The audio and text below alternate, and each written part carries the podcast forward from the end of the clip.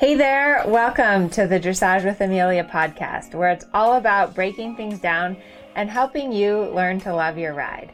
I'm your host, Amelia Newcomb. These sessions are recordings from my Facebook Live, where I answer as many questions as I can from my audience.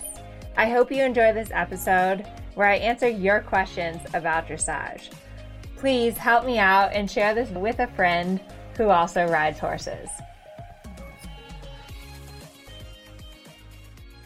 For these riders competing, of course, their main focus is on their riding and on their horses. So, Steffen, thank you for being here today. Um, your ride yesterday was it was beautiful. It was so inspiring to watch you.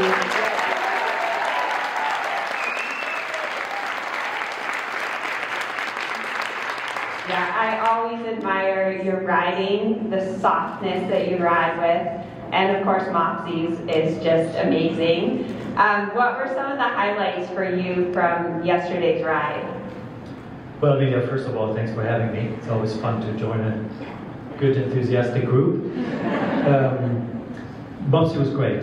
You know, just the right temperature, not too hot, not too cold. It's with him a really, really fine balance to have him excited enough for the trot work, for the half passes, the half passage, but on the flip side also relaxed enough for the walk, the collected walk, the halts, and the rein back. That's not necessarily how it always was with Mopsy. so I consider that quite a quite a luxury to have that available now. You know, you can wake him up, but you can certainly chill him out. And everything worked out great. A clean test. That right pirouette got a little bit away from me, got a little bit big, but other than that, a clean test and honestly to be in the neighborhood of the, the Germans and the Danish, you know, a really good company to be in. Yeah. yeah.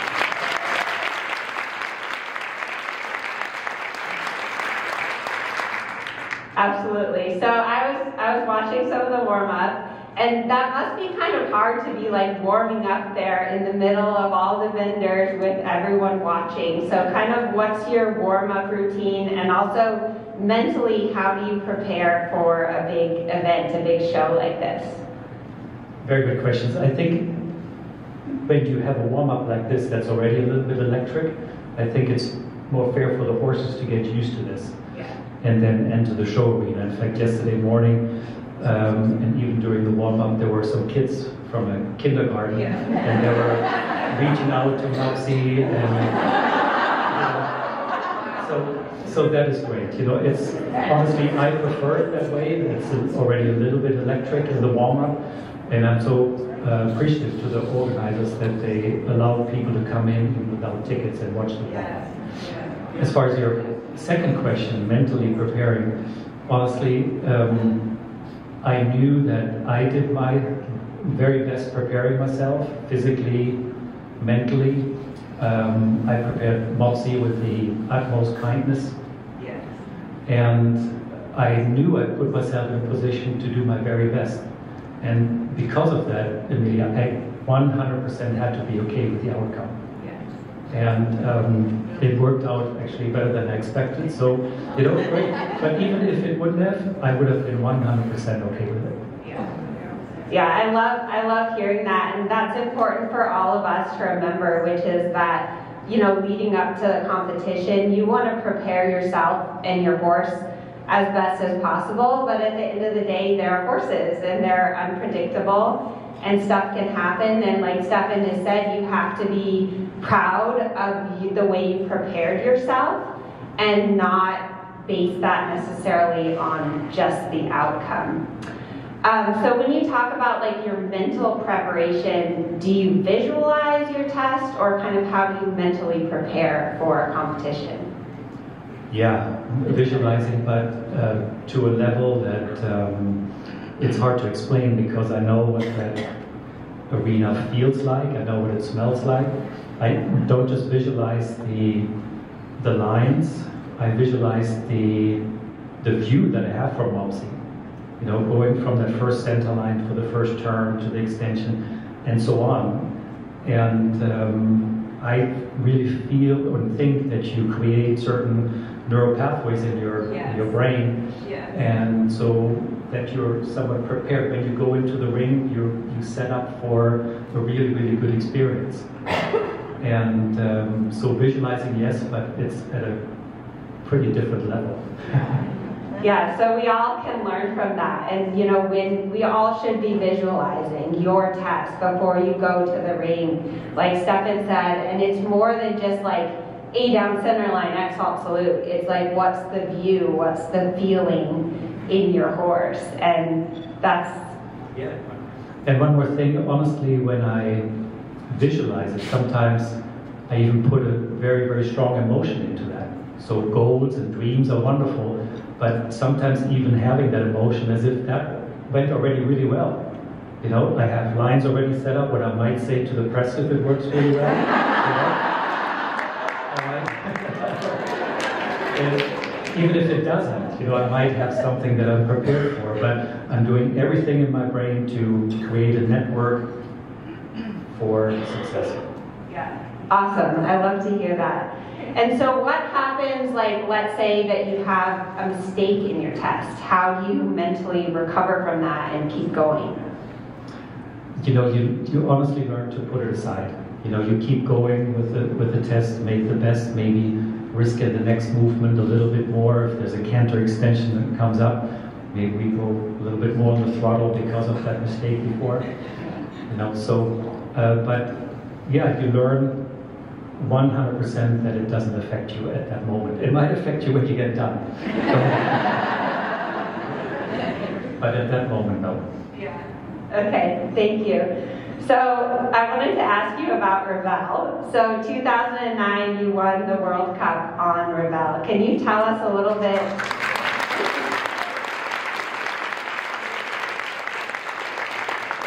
So tell us what made Ravel so special if, if I get through this question without getting emotional, it'll be the first time. So that's 2009, you know, just uh, incredible experience.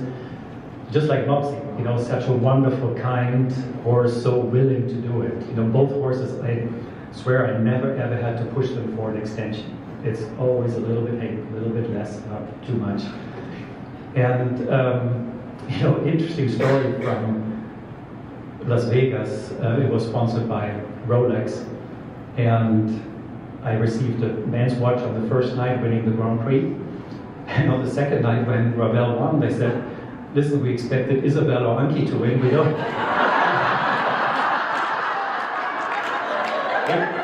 we don't have a men's watch. We only have a, we have a ladies' watch. I said, "That's great. Give it to my wife."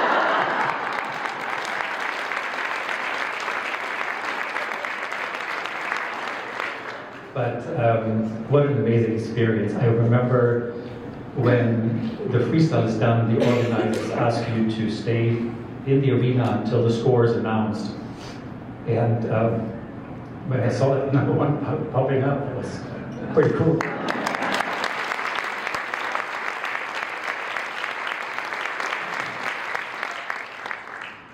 Yeah, but I mean, that's like the culmination. You rode Ravel for many years, and it, you know, I think with every horse, there's some things that you have to overcome. Can you talk a little bit about what he was like when he was younger and how you like believed in him and overcame that to get to that point?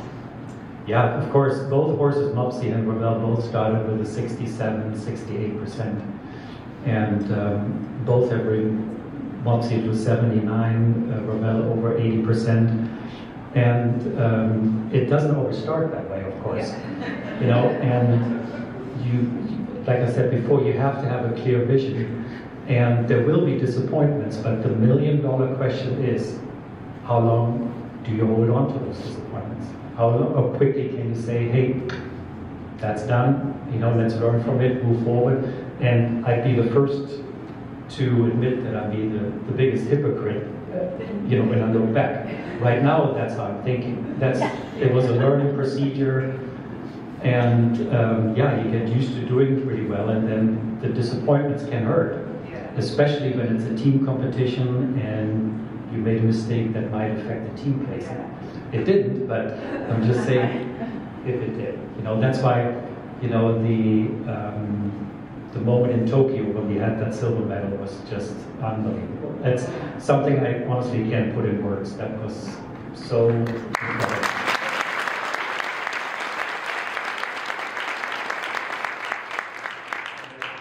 At that time, Amelia, we knew that every horse had to go in, first of all, without a mistake, but all three of us had to ride full throttle. So you couldn't just say, let's be safe there. We had to go. That was the difference between getting a silver medal and being in fourth place. That's how close it was. There was never a moment there where we had to strategize or talk about it. We all knew, all three of us knew, including Debbie, what had to be done. And all three horses and riders did that. In fact, the US was the only team in Tokyo that didn't make a mistake. So that was pretty amazing.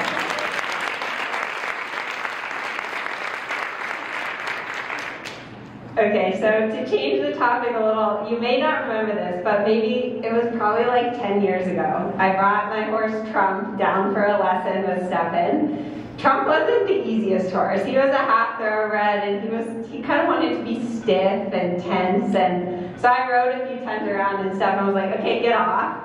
And he, he got on Trump. He, okay, he didn't say it like that, sorry. But he got on Trump and he rode Trump around for like 20 minutes. And he was like, okay, get back on. And Trump was like a different horse. Like I never felt him so soft and so supple and so engaged and so through. And I definitely left that experience thinking, okay, I don't need a new saddle or a new horse. I have to ride better. I have to ride like Steffen. So how do you, you know, like what's your secret? How do you I'm happy to share all my secrets. but um, the way I look at it, when I get a horse, when I look at a horse, everybody can see the, the conformation, uh, the talent in all three gaits. But what we often forget is a horse comes with um, either natural self carriage or it doesn't. I've ridden so many horses that are built beautifully uphill, have an amazing hind leg, but I'm not quite supple enough and naturally not enough in self-carriage. So when, to be honest, I don't quite remember. So it wasn't that bad. So it wasn't that bad. So um, when, when I get on a horse, honestly, I look for um, a steady but the lightest contact possible. If that means briefly in the beginning, I have a little bit expression, a little bit less expression, a little bit less engagement, but I have the horse's mind so that the horse is comfortable with my aids and is accepting my aids at any time 100%. I'm in good shape. Then I can look uh, or can listen to my trainer and say, hey, now a little bit more expression, now a little bit more forward, because now I can be in charge of this. Or if the judges tell me I need to risk it there a little bit more, a little bit steeper half pass, the piaffe a little bit more in place, I, I love to have the horses so rideable that I can do this. Yeah. It is so easy for a trainer to say more forward, more forward. But what if I can control this energy? Yeah. What if the what if the energy works against me? Yeah. yeah. And what if the horse is not supple enough to do a steeper half pass? Yeah. So the suppleness, the self carriage first, and then when a horse is light enough in the contact, and now I'm allowing the horse to step a little bit more into the bridle. Since it's up to me to allow this, then I'm perfectly fine with that. I never quite understood, I'm not saying that it's wrong, but I never quite understood to, to push a horse into the bridle no matter what.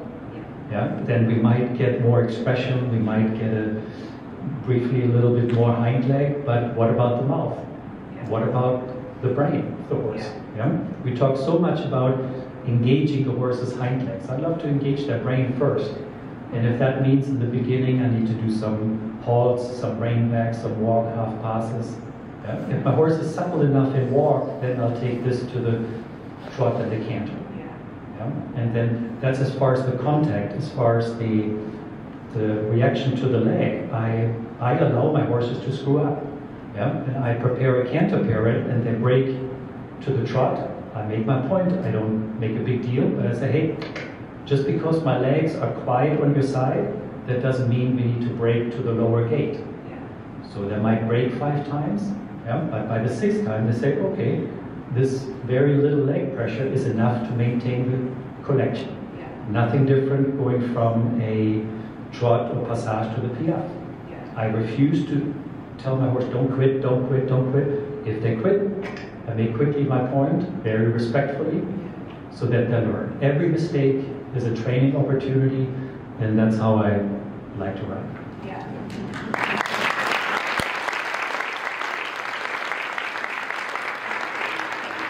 Yeah, and, and I think for those of you guys that got a sticker of the training scale, that's a lot what you're talking about is the basics, rhythm, suppleness, and connection. When you have the basics, then that's what allows you to do the Grand Prix and to ride the complicated movements, but you're always going back and making sure the basics are there before building up again.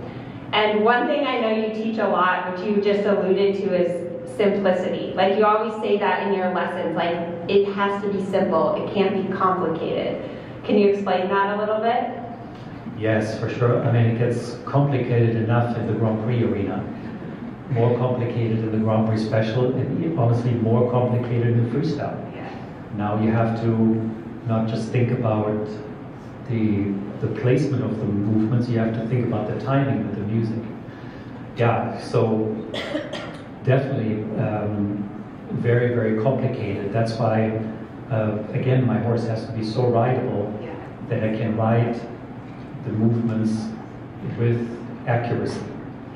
You know, when I hear a lot of trainers say you got to go more into the corners, yeah, for sure, but is it possible to ride that deep into the corners? Is it possible to prepare the extensions and the half passes such?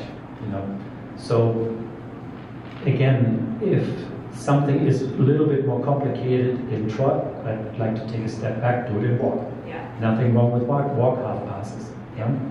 And to the point where we can really, in a, let's say in a right half pass, that we can ease up with the left leg, not taking the leg completely away, but easing up, and still expecting the horse to do two, three steps by themselves. Yeah? So that they say, wait a second, if I if I do it, I'm almost being rewarded with a tiny bit of a more passive aid. Right?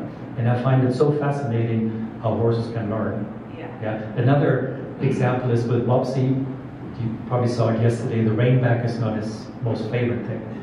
So I, when I taught him, and he's on a loose rein, not even on the bit, when I tip a little forward and I cluck with my tongue and I close my thigh, because of that, he goes rein-back. Yeah. So completely out of the box, keeping it so simple and natural, so that he is more comfortable with it when I put him on the bit in the show ring. You know. And uh, being very open about this, Mopsy has a little bit of a shiver in his left hind, so the rein back is always more challenging for horses like that.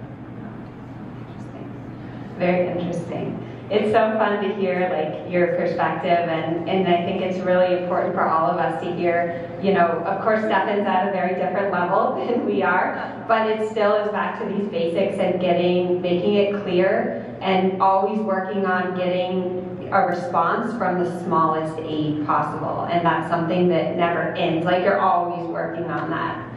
Um, so two more questions if you have time. Um, fitness wise, what do you do out of the saddle so that when you get in the saddle, you're able to have such a nice position? Well, thank you for that, first of all.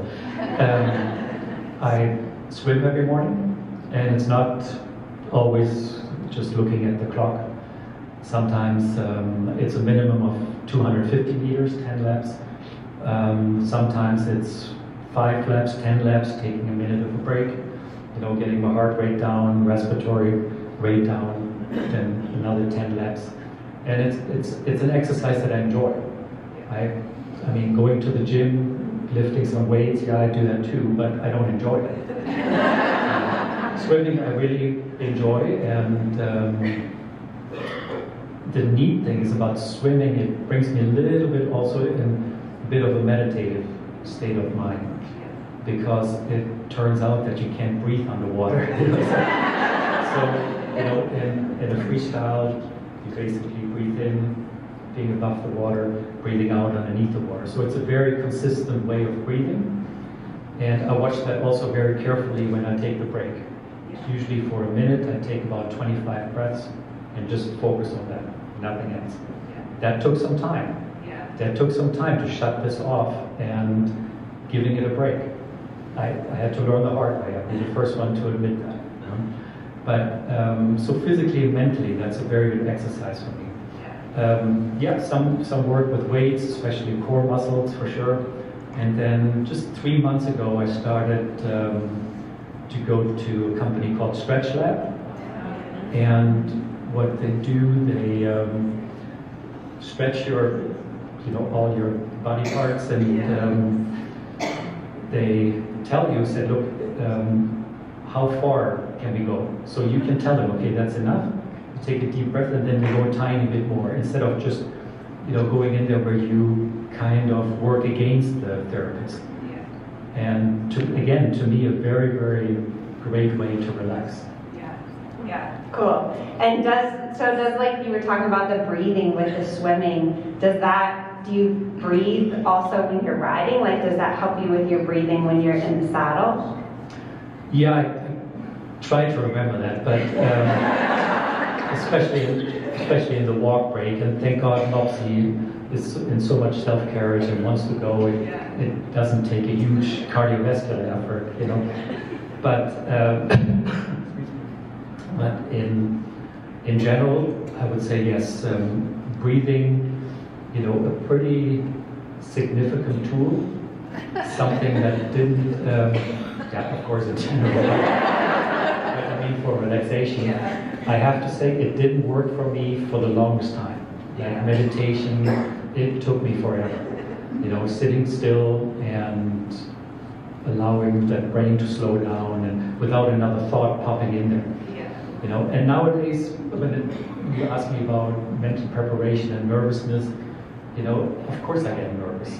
Yeah, but I'm observing it a little bit more and say, look, you know, you've been competing for 50 years and nobody has taught me to be nervous. I'm the only one who's taught myself to be that way. So that also makes me believe that I can unteach this. Yeah. So now, yesterday, I said, yeah, heart rate is up, a little bit excited for sure. And I'm just observing it and allowing it. You know, Amelia, I try to fight it so much and hiding from it, crazy workouts, you know, and the, the time when I felt like, you know, accepting it, saying this is part of it, you know, not embracing because that's a little too far, but just just accepting it, accommodating it, and I say, look, I know you want to be nervous, but my mind is calm. So, you know, and slowly my body is adapting to this. Yeah. You know, but that took at least the last three years to practice this very mindfully. Yeah? And I was very open about anxiety. And to me, there's a big difference between nervous and being anxious. To me, anxiety is when your body and your mind simply doesn't want to slow down. Sleeping was a huge issue uh, even five years ago, uh, before a major competition. I just watched YouTube clips all night long, which is definitely something you don't want to do. but um, it was a really, really long process, and the first year I honestly didn't see any results. It took forever, and now when I wake up, um, it's okay. I read a wonderful book. It's called um, "Saying Goodnight to Insomnia," and you know the author talks about the book and says uh, nobody's sleeper is broken. You know, and we get so worried about looking at the alarm clock, just not sleeping enough. Uh, tomorrow's a big day, you're not getting enough sleep, and we worry about it. You know, and I've honestly had plenty of good competitions where I slept two, three hours, and it, and it worked out. You know, so um, it's you know, on, and on top of that, adrenaline is a beautiful thing. Yeah, well, it's definitely very humbling to know that you get nervous too, and that's something that we all, you know, we all struggle with in figuring out how to like channel it into having a, a good performance, to enhancing your performance and kind of, like you said, being mindful of it, but then like taking your nerves with you and okay, let's go have some fun and ride better. So. And then also, you know, having proof that you had shows, you had tests where you were extremely nervous and it worked out. You know, I've, you know, this is a whole lot different here when you have an individual competition versus a team competition. This is much, much more relaxing. Yeah. That's, that's, that's a little bit of a stretch. it's much calmer. Yeah? But in Tokyo, I knew exactly what was at stake. Yeah. You know, so of course I was more nervous at that time. You know, but it didn't affect my decisions that I made in the arena. Yeah. And that was a tremendous learning experience that you say, okay, you are way up here as yeah. far as anxiety goes, but it, um, it did affect your performance, possibly enhance it a little bit. Yeah. yeah? And I've worked with enough um, uh, sports psychologists where they show at a certain level of anxiety that it's clearly enhancing. Yeah, if you're too calm, not so good. If it goes over the top, of course, not either. Yeah. yeah? But there has to be that certain level, you know, once in a while, just for fun, I check my heart rate when I get on Mopsy. It's about around 100, 110. And I start walking in, it's at, at 80 or 90. So once I'm on the horse, you know, I start calming down. Yeah, interesting. Very interesting. So cool to hear your perspective and the behind the scenes. So, what do we have to look forward to tomorrow for the freestyle? Well, you know, this Mopsy and I have a big reputation to live up to. You know, the crib walker. I don't know if you guys saw the, the TikTok. the crib walking and the, the, race, the race horse. The race horse. In fact, when we came back from Tokyo, um, the lady named Sarah called me up. She was Sarah. She was Steffen, do you know who this is? I said, nope, I have no clue. It's Sarah. Um, I'm um, the manager of Kevin Hart.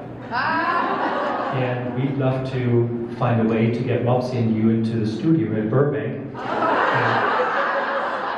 true, true, story. And uh, possibly have Kevin Hart. you know, sit on Mopsy. I said, listen, that's perfectly fine with me, but do me a favor, give your insurance a call because I don't, I don't think that might fly. And, and yes, it didn't. but the neat thing was just that you know, Kevin and uh, Snoop Dogg, you know, made a comment about dressage and brought it into the limelight. That's great. So, you know, talking about the um, the freestyle tomorrow night, there, there is a little surprise at the end. So we did change it. The last 10 seconds are different. And so far, I've only shared it with uh, Shannon because I didn't want anybody to talk me out of it. I was just afraid it's like so different and so interesting. You know, I just wanted to keep that to myself. It works out great. If not, that's okay too. It's kind of a fun, humorous thing, and I think in general, you know, especially for me, I took this sport and in general my life way too serious, honestly. And you know, just learning to lighten up and going a little bit more with the flow of life has been much, much more productive.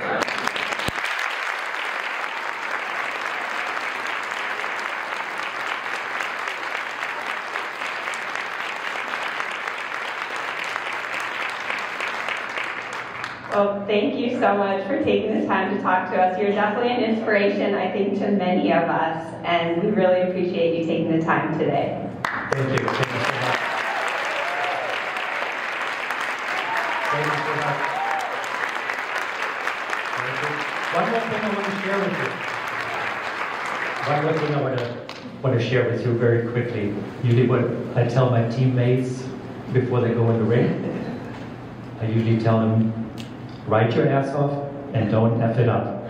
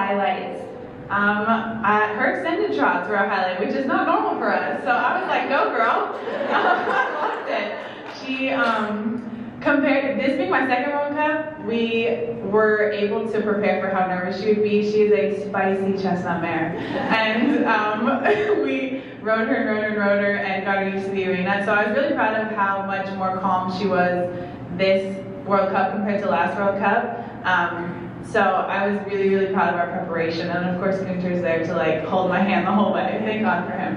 Um, and like her passage is my favorite thing to ride. I think she always shows that off well. And then her canter was clean. I was just proud of a clean test because she's really hot. She gets really tense, and then when they tighten in their back, it's easy to lose the movements, especially like her canter work. And just the fact that she had a clean test, I was like, that was our goal. Our goal is to hopefully squeak into the top 10, and she did that, so I'm happy. Yeah.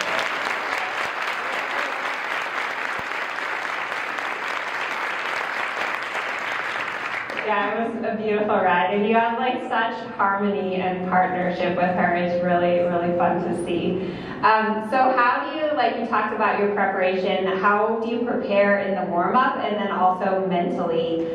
I don't know why I'm doing this. Mentally before a big show. Yeah. So for big shows, I've learned to basically mentally make it a small show. So I'm either in the stables with Diva or I'm in my hotel room. I don't. I didn't even look up. I haven't looked up into the stands yet. so far, I know what the stadium looks like. Um, I try to just make it like a home show, like I'm back at Thermal. Um, I don't look around. I don't talk to a lot of people um, in between the tests and everything, and you just try and make it as normal and as familiar as possible. And then for Diva, she just gets out over and over and over and over and over. I mean, she's been in that arena more than any other horse in the World Cup, I swear. she, we got her out so many times. But that's what she needs. Like, you have to know your horse, and then you have to know how to prepare them, and then know what to give them. And um, yeah, we had my whole team that I was bringing to World Cup, we had them all come out last Wednesday. So the vets, um, like Gunter, my parents, uh, sponsored. Anybody who is coming to World Cup, we've had them at our home stables for a week, so we've been preparing exactly how we would be here at home. So basically, nothing's changed for her because that's homegirl likes consistency. So you gotta keep everything the same. You gotta, she's gotta know what's going on. And I understand. I'm like her. I wasn't. Um, I never had a mare before her, and then once I understood mares are just like me, I got her. We're the same. so, and now all I have are mares, basically. so, um, yeah, just consistency and then making sure she's comfortable. That's the most important thing. And feel it, making it feel like it's a show at home is what I've been trying to do. Yeah. Cool. That's interesting. Um, and then mentally, how do you prepare? Like, do you visualize your test, or what are some tips you can give people for preparing for the competition? I am not the most organized person in the world, so I have to be extremely organized in my preparation. So I've probably watched my videos of my whole season 7,000 times. And I, I do, I visualize the test a lot. I visualize going perfectly, but I also visualize it going wrong at every single movement and what I'm gonna do to fix every single movement. Because most of the time that's what's gonna happen. you're, you're in there fixing the mistakes. You're in there trying to avoid disasters. You're in there, I mean, I can, it's hard to even explain how difficult they get in there and how you are just crash correcting the whole time, but making it look like you're perfect and happy. it's real hard. But um, yeah, I mentally, I just thankfully I've been here, so it's helped me to prepare for how hard it will be. I think as hard as you think it's going to be, plan for it to be harder, plan for it to be more difficult, um, and then just keep it very focused. And whatever your rhythm is at home, take that to the show. Yeah. Those are good tips, and it's definitely. I mean, it's it's so true. Like you go in the ring, and it always looks better than it feels. But everything that will go wrong can go wrong in the show ring, and and that's normal. You know, it's normal that what you have at home is like 10% better than what you go and get in the show ring, and so that's just important to like for all of us to keep in mind and be realistic about that, and visualize the good and the bad. Um, so you missed our lecture on rider position, but your position is amazing. Like your seat and your legs, and you're so quiet and subtle. So, what is your secret to having such a nice position? And the first is Gunter Seidel drilling me for the last seven years. Um, I think again, like everything comes from your seat. Everything I'm able to do. Why I think because um, not the fanciest horse here, and she's not the biggest mover, but our harmony is a big reason why we're here and able to have success. And that really all comes from your seat. And um, really, I think like having supple hips. That's kind of a weird word. But yeah, moving moving with your horse, not moving against your horse. Listening to your horse is a huge one too, because a lot of times um, you'll be like, okay, I need my horse to be more bent right now, and that's what you need to get to eventually. But right now, you have to like feel and ease your horse into being bent, or feel your horse into sitting more. Instead of like making it happen in two steps, make it happen in two circles. Instead of making it happen on one long side, make it happen in two rounds, and then you build your horse into the suppleness, into the contact, and everything. But everything again is like from your seat and your leg, and then your hands kind of relay the message and that connection from like your seat, your leg to your elbow to your hand to their mouth is everything I'm trying to create the whole time. And you don't keep it the whole time. I think that sometimes we stress when we lose that connection. You're like, I lost the horse for a second. It doesn't feel good. Like, don't panic in that moment. Just sit quiet, sit in, elbows in, heels down. My goodness, a million times I've heard that. don't panic and keep your position the same. So when your horse gets difficult, they come back to your position instead of us losing the position maybe getting the horse a little bit better for a second, but then you lose them again because you're wonky. So, um, yeah, I mean, literally the amount of times I'm just told heels down, elbows in, chin up, hands together. I mean, literally, oh, that, that's it. That's where it comes from. It's the fundamentals, it's the foundation over and over and over. There's no different way to do it. There's no other secrets. It's the fundamentals and then building on that over and over. Yeah, yeah. It's good to hear all of that because, you know, we're all still working on our position. And and also, you know, you think about Anna and we watched her ride yesterday, it's so beautiful, but she's still working on her position. She still needs reminders. So it's not something that you're done with. And I loved how you said, and I think it's so important to remember that your corrections always have to be within the rhythm of the horse because you're on a moving creature. And if we think about the training scale, Rhythm is the base of the training scale. So even if something's not perfect, like Anna said, you can't just like pull your horse and like immediately do it. You always have to think about like the rhythm and the movement and the fluidity and then go into that. Um, so I have to ask you about your fitness. Anna, if you guys follow her on Instagram, she's like the fitness queen. She like does like backflips off of trees and like crazy stuff. Um, so, what's your fitness routine for your riding? So, I don't do that every day, and I wouldn't encourage you to do it either. No backflips. But um, for me, I got this horse named Sunday Boy when I was 18 years old, and he was a young rider. He was to do young riders on, but he was a Grand Prix horse. And what I realized is that I was not fit enough to do him justice, and I never wanted to feel that again. It fired me up so much.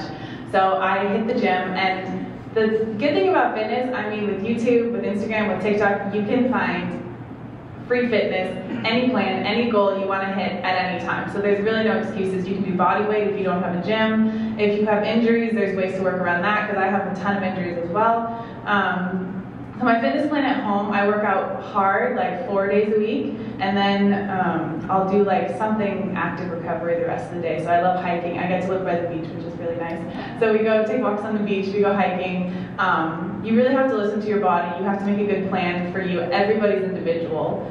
But I would say that I would not be here, and I would not be the rider that I am without the fitness that I have. Especially if you want to be a top rider, there's no way to do a Grand Prix. I mean, if you don't want to throw it by your walk break, you're doing it wrong. It's my rule.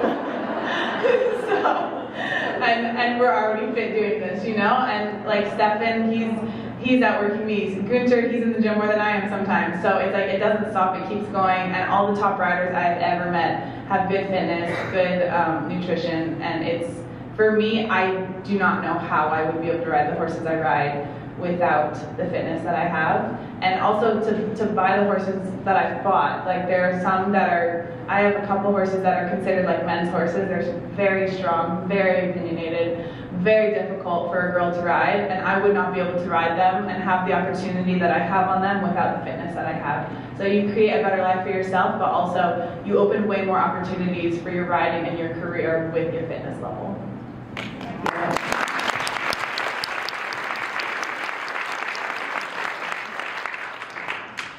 Okay, so tomorrow's freestyle. What do we have to look forward to? Oh my gosh. Um, the freestyle is my favorite thing in the entire world. I'm also a musician, I'm a singer, I'm a worship leader, so music is my other passion, and the fact that we get to put music and horses together is unbelievable. I love it. So, um, last year, I went to see Top Gun Maverick with my family, and we were just sitting at the end with tears in our eyes, and I was like, this is it. That's my freestyle. And um, we went to go see it seven more times in like two weeks. And uh, yeah, we're just in love with it. And also, like, my grandfather um, was in the Air Force, my brother's in the military. I have a ton of military influence in my family. And um, I wanted to, you know, really represent America and in hopes of going to Omaha to have a really patriotic freestyle for everybody. I mean, what's more Top Gun, or what's more American than Top Gun, you know? So I really something for you guys who supported us my whole career and, and uh, have been such incredible fans. So it's we really put together a story with the freestyle. Usually you don't go for too many songs. You go like four to five songs maybe for a freestyle. We have four songs just in the canter work. So, oh yeah, we went for it. So, um, but it's by the end you kind of feel like you've seen the movie a little bit throughout the freestyle, which I love. I wanted to like tell a story. I wanted the whole thing to be there. Um, it's very. We took some artistic chances that the judges have thankfully liked, um, and then I get to sing in the middle, which is always fun. So it's a way to, to make it unique, um, which I love. And yeah, we just wanted to be, be Team America, Go America, and like it's even more special because my, my grandfather, who kind of inspired um, all of my family to go into the military and why I'm doing freestyle, he passed away from cancer last year, and it was the last thing I got to show him was this freestyle. So every time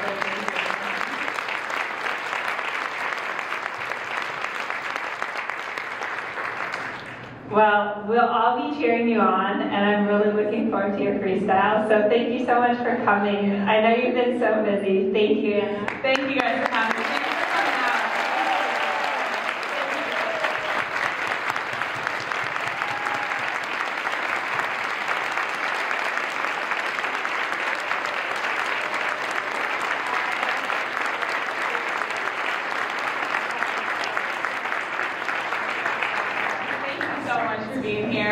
your time and your money. I know what it's like to jobs and be out here, so I really appreciate it. Thank you guys.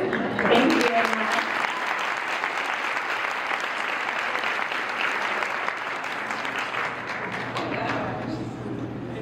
It's so fun to hear from the riders. It's yeah, it's really special and it's so nice I think too to understand that you know, they're out there, they're the best in the world, and they're still going through the same stuff that we are, you know, focusing on the basics, working on their position, enjoying their horses. Every horse has a different personality and figuring out what works for your horse.